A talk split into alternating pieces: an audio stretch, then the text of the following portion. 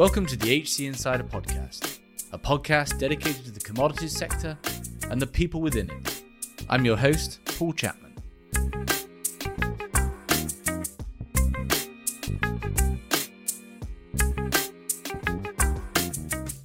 Today we're talking green hydrogen and its industrial applications. Hydrogen made in a steam reformer is responsible for around 3% of global emissions. When you add in other industrial applications such as steel production, we're talking almost 10%. It would make a huge difference just switching those industrial applications over to green hydrogen.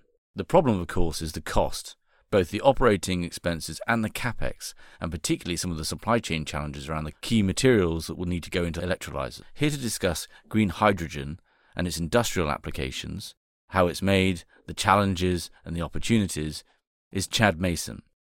Chad is the CEO and founder of Advanced Ionics, an early stage business focused on providing lower cost green hydrogen solutions to the industrial sector. And Chad has a deep background across clean tech, including fuel cell technology, lithium ion batteries, and now hydrogen. As always, you can really support the show by leaving a positive review on the platform you're listening on on the Apple app, if you just scroll down, it says write a review. I'd really appreciate one there. It really does support the show and drive the algorithms to continue to help us get great guests. And as always, I hope you enjoy the episode. Chad, welcome to the show. Yeah, thanks for having me. So, steel helmets on. We're about to talk hydrogen again, um, and, and and the story really about the uses of hydrogen today and, and, in the future and industrial hydrogen and and how we get to a a decarbonized solution there. And on the way talk about where perhaps our learnings over the last few years have, have developed in terms of where hydrogen can and will be deployed both economically and and, and feasibly in a physical sense before we sort of embark, I think it'd be really useful in this case to get a, a, quick background from you on, on who you are, Chad, uh, and your career. That that I guess so we're all on the same page about why you can talk to these things. Yeah, for sure. I grew up on a family farm in central North Dakota. I became quite interested in sustainability in general when I was in middle school, and at that time I learned about hydrogen and of course, I understood how it was used in the ammonia we put into our fields for our crops and used to make a lot of the chemicals we used and goes into the fuels that we use on the farm. So I had an early interest in that, had an early interest in electrochemistry, and decided to make a career out of it. Uh, so I, I, did a master's degree in um, fuel cell technology, then went over and spent some time in Singapore working on sodium and lithium ion battery technologies. Came back, worked at General Motors in the PEM fuel cell durability team. And then I decided to start Advanced Ionics and really help to address the big challenges with industrial decarbonization. Perfect. So uh, a career, you know, spanning the, I guess, some of the, the, the, pivotal technology of the energy transition, and I think that's going to weave its way in as we start to talk about hydrogen. Yeah. Can you just just so it's been a year or so since we've last done an episode on hydrogen? Can you just get us all on the same page, just the basics? You know, what sort of the the, the broad outline of the theory and why it's posed as a decarbonization solution? Yeah, I think everything from a year ago, that episode is still rings true. Basically, hydrogen today is used, you know, 90 plus percent of it in really just two industries petrochemicals and ammonia and it's almost always produced on site and immediately used in these industrial chemical reactions and that's that's about all there is to it. It's very unclean. Most of it is made from fossil gas. In some countries such as china they use coal gasification. Very little is actually made in a in a clean sustainable way that has no carbon dioxide emissions as a byproduct yeah, and then in in context of the energy transition, hydrogen is, is seen as sort of this uh, the Swiss Army knife. But you know, what is green hydrogen? Just can you you know why is that so prominent in uh, in energy transition discussions? Why is it so prominent? Good question. Well, it, it's clean. It's basically the best, most straightforward pathway to zero carbon hydrogen And the promise of it is quite nice because you take renewables or other forms of clean electricity and uh, you make hydrogen from it, and then you go on and use it in whatever process you need it for. The Swiss Army knife thing is is quite interesting. I think Paul says it better than than I do, but basically it's a jack of all trades, master of none type of thing is how I think about it. but this is Paul Martin we should reference who we've had on the show. Yeah. So but basically yes, the theory is you use renewable electricity, you basically charge the elect- the electrolyzer, which we're going to come on to, which is a important part of this story, and you create hydrogen, and then you can burn the hydrogen, and your your emission is water. Yeah, and that's and it, you know, and in that context, um, it has been seen as a solution in transportation, in all types of industry, and obviously household heating and all this other stuff. Right? It's it's certainly been very prominent because, in part, it's it's very intelligible and you know it, it seems you know when you you look at prima facie it seems to be a, a phenomenal solution but uh, the devil is in the detail. So we're going to get there but let's yeah. go back to black hydrogen. So this is in, you know the industrial uses for hydrogen. It's highly fossil intensive and it's not transported very far. Can you just how, why is it black? And why is hydrogen often produced in the same location it's used well, it's produced in the same location because it's hard to transport, it's hard to store. So the things that it's made from, usually from fossil gas, but also mentioned coal and other fossil fuel resources, they're all very easy to transport. They have high energy density. So it's it's much simpler to produce the hydrogen on site from those fossil fuel resources. Before we get started, on black hydrogen. Can you just give us some sense of the scale and importance of steam reformers of, of black hydrogen to greenhouse gases? Yeah, so what's often done is they'll do something called steam methane reforming, SMR for short, not to be confused with small modular nuclear in that industry. But uh, basically, what you do is you take water, make steam out of it, and you combine it with fossil gas, so methane in most cases, and that produces hydrogen and carbon dioxide as a, as a byproduct. So, of course, that carbon dioxide is what we want to eliminate from these industrial sectors and, and abate those emissions. Right now, it's a little under 3% total emissions worldwide is directly attributable to, to hydrogen. So, one, deal with that. And then two, you start to add in a few other applications, such as the steel market, moving away from coal and coke as the reducing agent to, to green hydrogen. So you add another six or so percent, and then a few other sectors. So where we see it is generally just very round ballpark numbers as directly abating about 10% of all emissions worldwide through the use of green hydrogen. You'll see those numbers very widely depending on who you talk to or which market research report you read, but that that's what we calculate. There's a lot of discussion around hydrogen in transportation, and obviously the the hydrogen infrastructure that would be needed to be built to support fuel cell technology, etc., etc., which obviously you spent a significant part of your career on. Before we sort of dig into the color of the hydrogen and, and talk specifically green, where are we at in in fuel cell technology and are there viable, realistic solutions to long distance transportation of hydrogen as it stands, or, or what are the alternatives? Can you just, I think we'd love to get your insight on that. Yeah, it was interesting when you know doing a master's in, in in fuel cells and catalysts specifically also worked on gas diffusion layers and then that was about 2008 to 2010 coming back to it at general motors i was quite surprised to see just how far the technology had advanced. And in fact, I think everybody who was a major OEM working on fuel cell technology, it was light years more advanced than I think where academic literature was at. So that part caught me a little off guard and surprised me. It was exciting to work on. It's fun. The electrochemist in me loves it. It's it's super fun technology to work on but uh, honestly, I, I became a bit disillusioned with it because I didn't see it solving any actual problems that needed to be solved.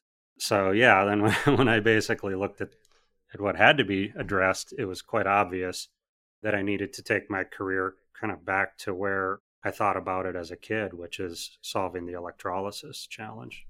And just to dig into that a little bit more, because I, I, think it is instructive.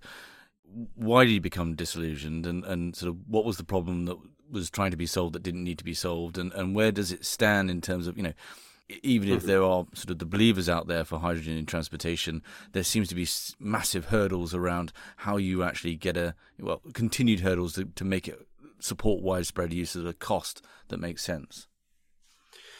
Yeah, and this this isn't necessarily reflective of what GM's strategy was, but I think where various companies were going with fuel cell tech at that time, and even in some cases now, is in light duty cars. And in 2015, despite you know seeing what a very and working on a very advanced fuel cell system, it didn't matter. It just like the economics of it made no sense whatsoever once I dug into it.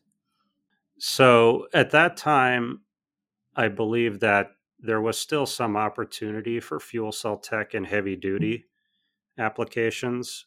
And it was nice that I'd worked in the battery field, so I had an appreciation for both technologies. But you know, today my view is that uh, you know, even in the heavy duty transportation. I think there will be a few niche uses of the fuel cell, but I just don't see a lot of evidence that it really accomplishes anything in almost any any transportation sector, you know, across yeah. the board.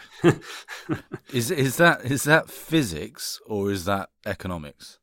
Well, a bit of both. There's an interplay between the two. Yeah, I mean, it's a bit of both. I mean, the physics part of it is hydrogen's terrible to store and transport. That isn't changing.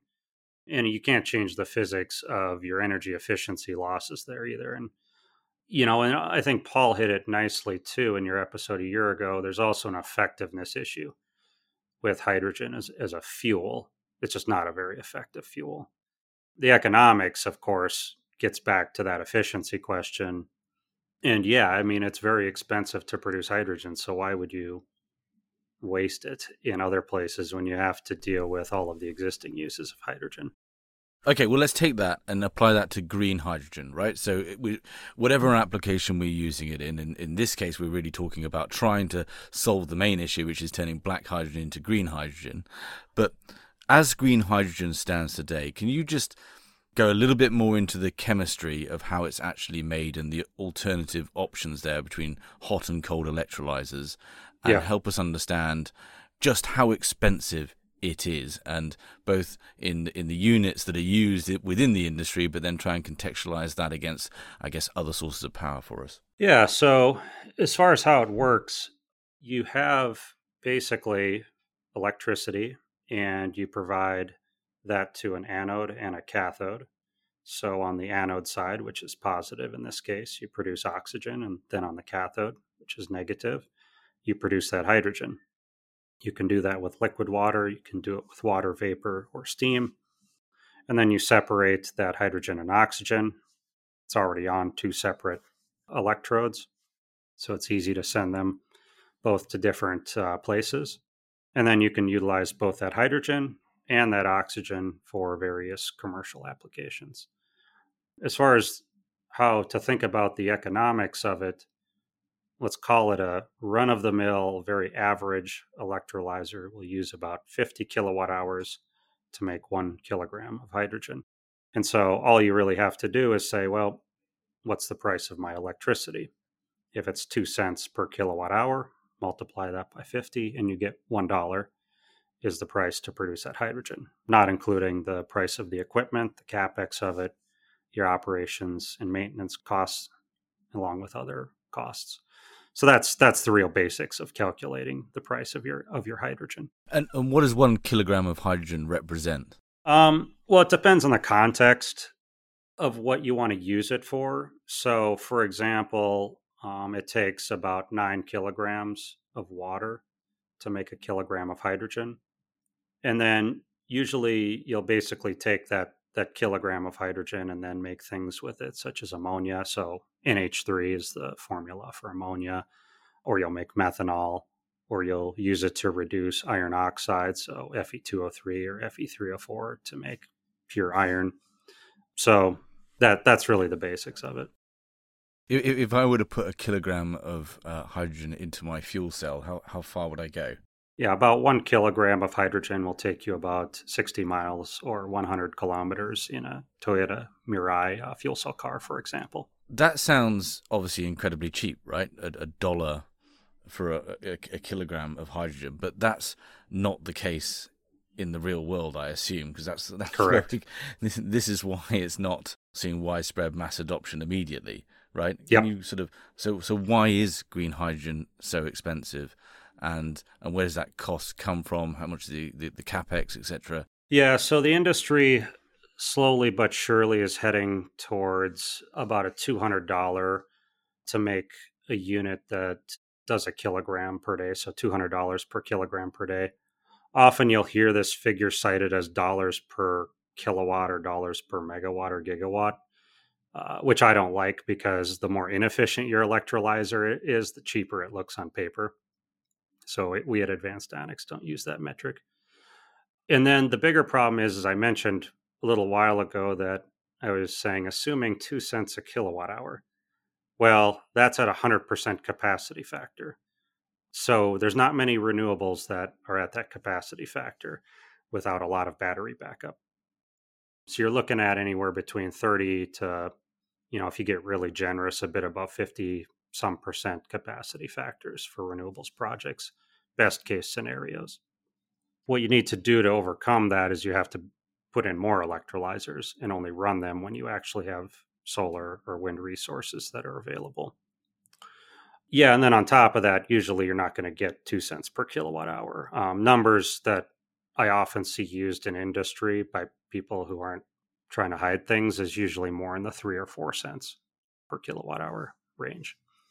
And then getting to your example for the car, you have to figure out how to compress it, transport it, and then deliver it to your car. Each of those steps results in an energy efficiency loss and a cost due to the capex and due to the electricity to do each of these conversions. So by the time it gets delivered to a car at a station, it gets very, very expensive. Um, and someone could probably look up what their what a California hydrogen refueling station cost is, is and it's not very pretty. Yeah, just looking at today's numbers, it's sort of five to seven dollars a, a, kilogram at the at the pump, yep. which obviously puts it you know way behind uh, gasoline, and there therefore lies the challenge. Yeah. You know, e- even if it is even more widespread in availability. The HC Insider podcast is brought to you by HC Group, a retained search, intelligence, and advisory firm focus solely on the global energy and commodity sector. With six locations across Asia, Europe, and the Americas, and over 50 consultants. To find out more, go to our website, hcgroup.global. There, you can also sign up for our HC Insider content for more interviews and white papers on relevant trends and talent impacts in the commodities world just talking about these electrolyzers, I understand it as well. You've got sort of there's the cold way of doing it where you use lots more electricity, and there's the hot way of doing it where you you superheat the the electrolyzer and it makes it more efficient. Can you help us understand that piece? Because obviously it's an important part of of yeah. advanced ionics. It just comes down to basic thermodynamics of the electrolysis of water process. So you basically need about thirty nine point four kilowatt hours to make a kilogram of hydrogen. And that's uh, electricity and heat combined. And you can't you can't do any better than that. That that's your thermodynamic limit. So when you feed liquid water to a system, you're basically starting at that point and then you have to deal with all of your inefficiencies on top of that. So practically speaking, you're looking at electrolyzer energy uses anywhere between 45 up to 65 kilowatt hours to make a kilogram of hydrogen. Now you can you can play some tricks and use more heat in the process to basically reduce the amount of electricity you need. And so one of the simplest ways to do that is use available waste heat or process heat from exothermic chemical processes, make water vapor or make steam with it, and feed that to the electrolyzer. That way, you can actually use less electricity down to the 30 kilowatt hour per kilogram range. And then the rest of that uh, energy is supplied by heat. So, high temperature, known as solid oxide electrolyzers, do this very well. They run usually about 700 to 800 degrees Celsius, and then they use uh, a reasonable amount of, of heat to supplement the amount of electricity needed to run that system. So, that's cold and hot in a nutshell. yeah, but I assume you know heating something to 800 degrees C defeats the purpose of trying to achieve yeah. the end goal of decarbonization. I would would I be correct on that? Yeah, you have to play some some additional tricks to make that work well. You have to heat it up to seven or eight hundred, and then you essentially try to recover that heat on the back end and feed it back to the uh, steam input on the front end. And then you have to deal with basically more losses. You have to put more insulation into the system, heat trace better. You have to use more expensive ceramics, high nickel alloys, things like that. So you have to jump through a lot of hoops to do electrolysis at seven or 800 degrees Celsius. So even though yeah. the process is very efficient, it's very elegant, very attractive on paper, there are basically quite a few system level challenges that are you're you're really running up against a wall addressing those. And and and even then on the cold electrolysis you're still using expensive materials like platinum and, and so forth, right? I mean, yeah. these are we're, we're not just talking water here, right? we these are expensive electrolyzers and, and, and difficult to produce. Is that a fair statement? Yeah, it's it's my personal opinion that it's a critical flaw with not all low temperature technologies, but specifically proton exchange membrane. The use of platinum. The bigger problem is really the use of iridium, and then also the use of fluoropolymers, of which the the processing of is starting to raise quite a few red flags due to the PFAS issues that are out there. So out of all of those, the iridium issue, I think if I was sitting in the seat producing PEM systems, I would be most concerned about.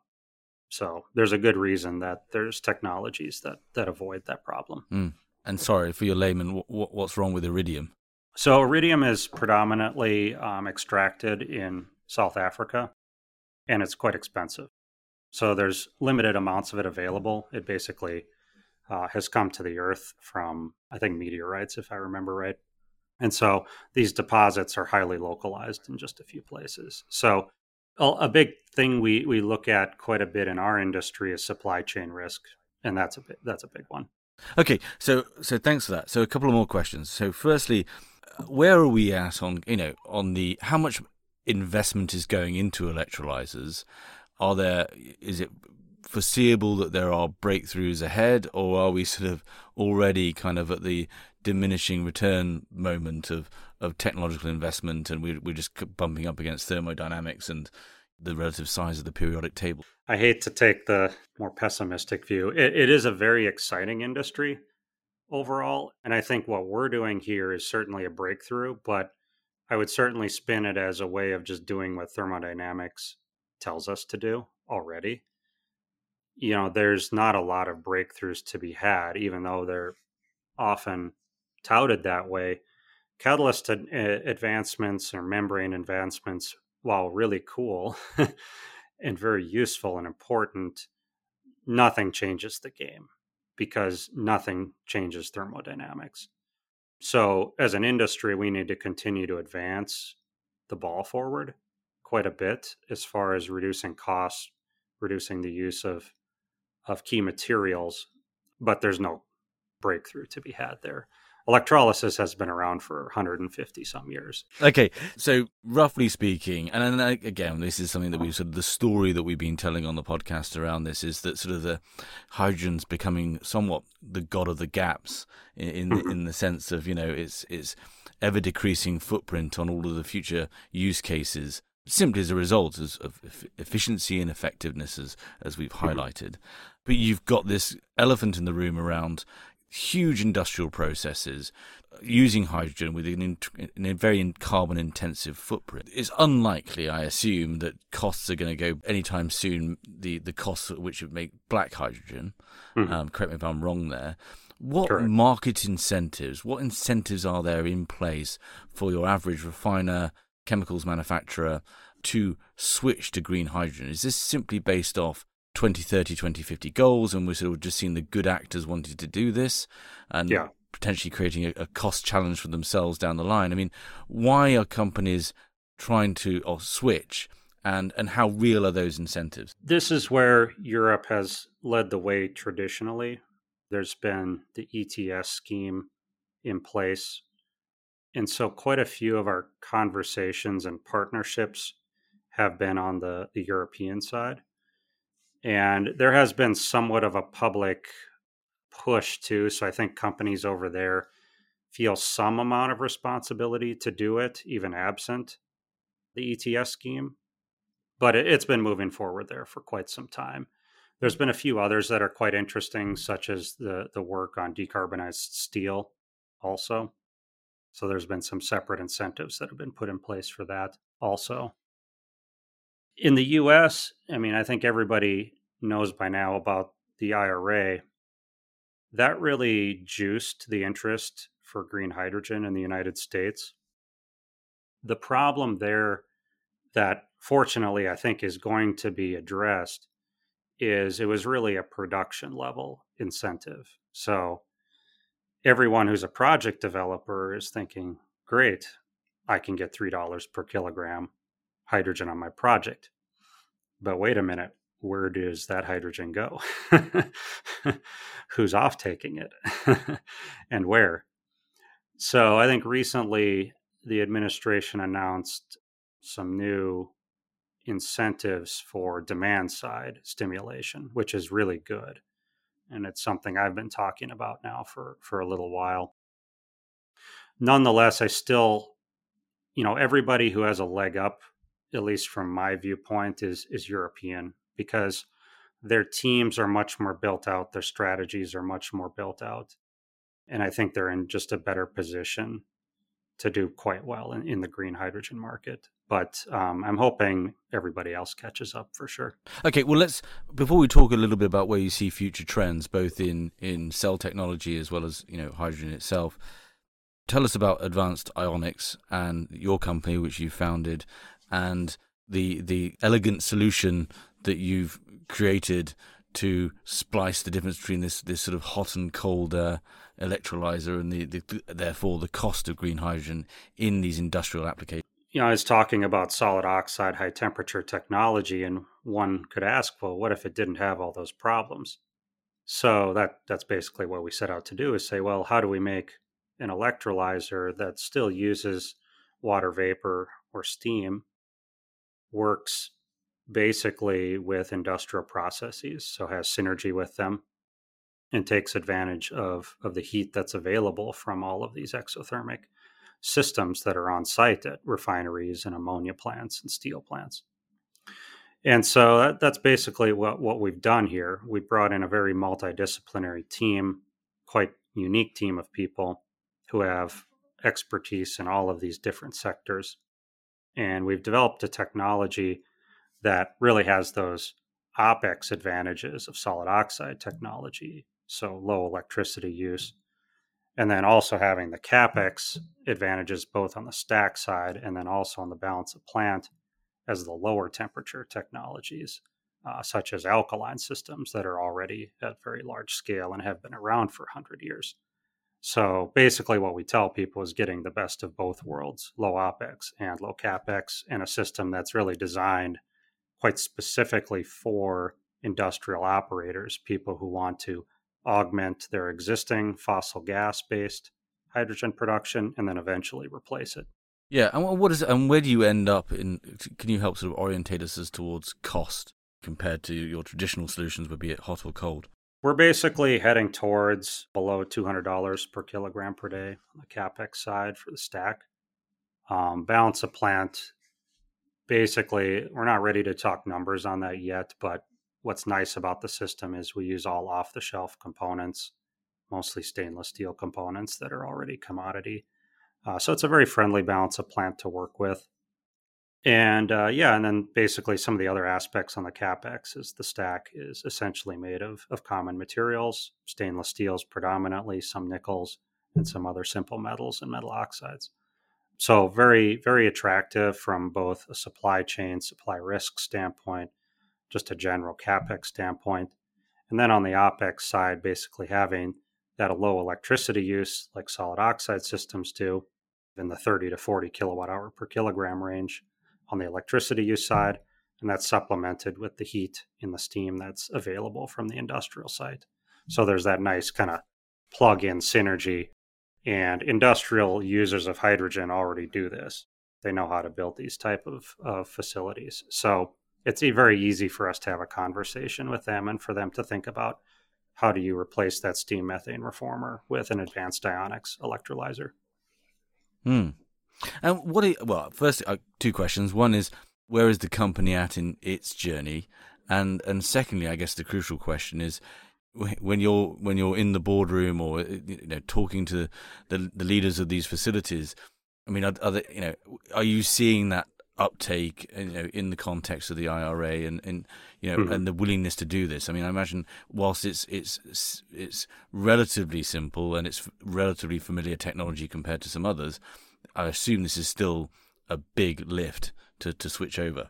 It's uh, been pretty easy for us to actually have this conversation with industrial users of hydrogen because they, they just get it immediately. The IRA certainly helped, I think, for us because we were already talking with industrial users of hydrogen. It didn't change the dynamic as much for us as maybe it did for other companies, especially those that work more on the pro- with the project developer side of things. Um, so I found that quite fascinating and interesting. As far as where we are as a as a company, we're rapidly growing. We're about 22 people right now. We'll be about 40 people by this time next year. And we we started almost from scratch. You know, basically uh, two of us just uh, in late 2020 so we've come a long way in in a pretty short amount of time to to bring this brand new technology together.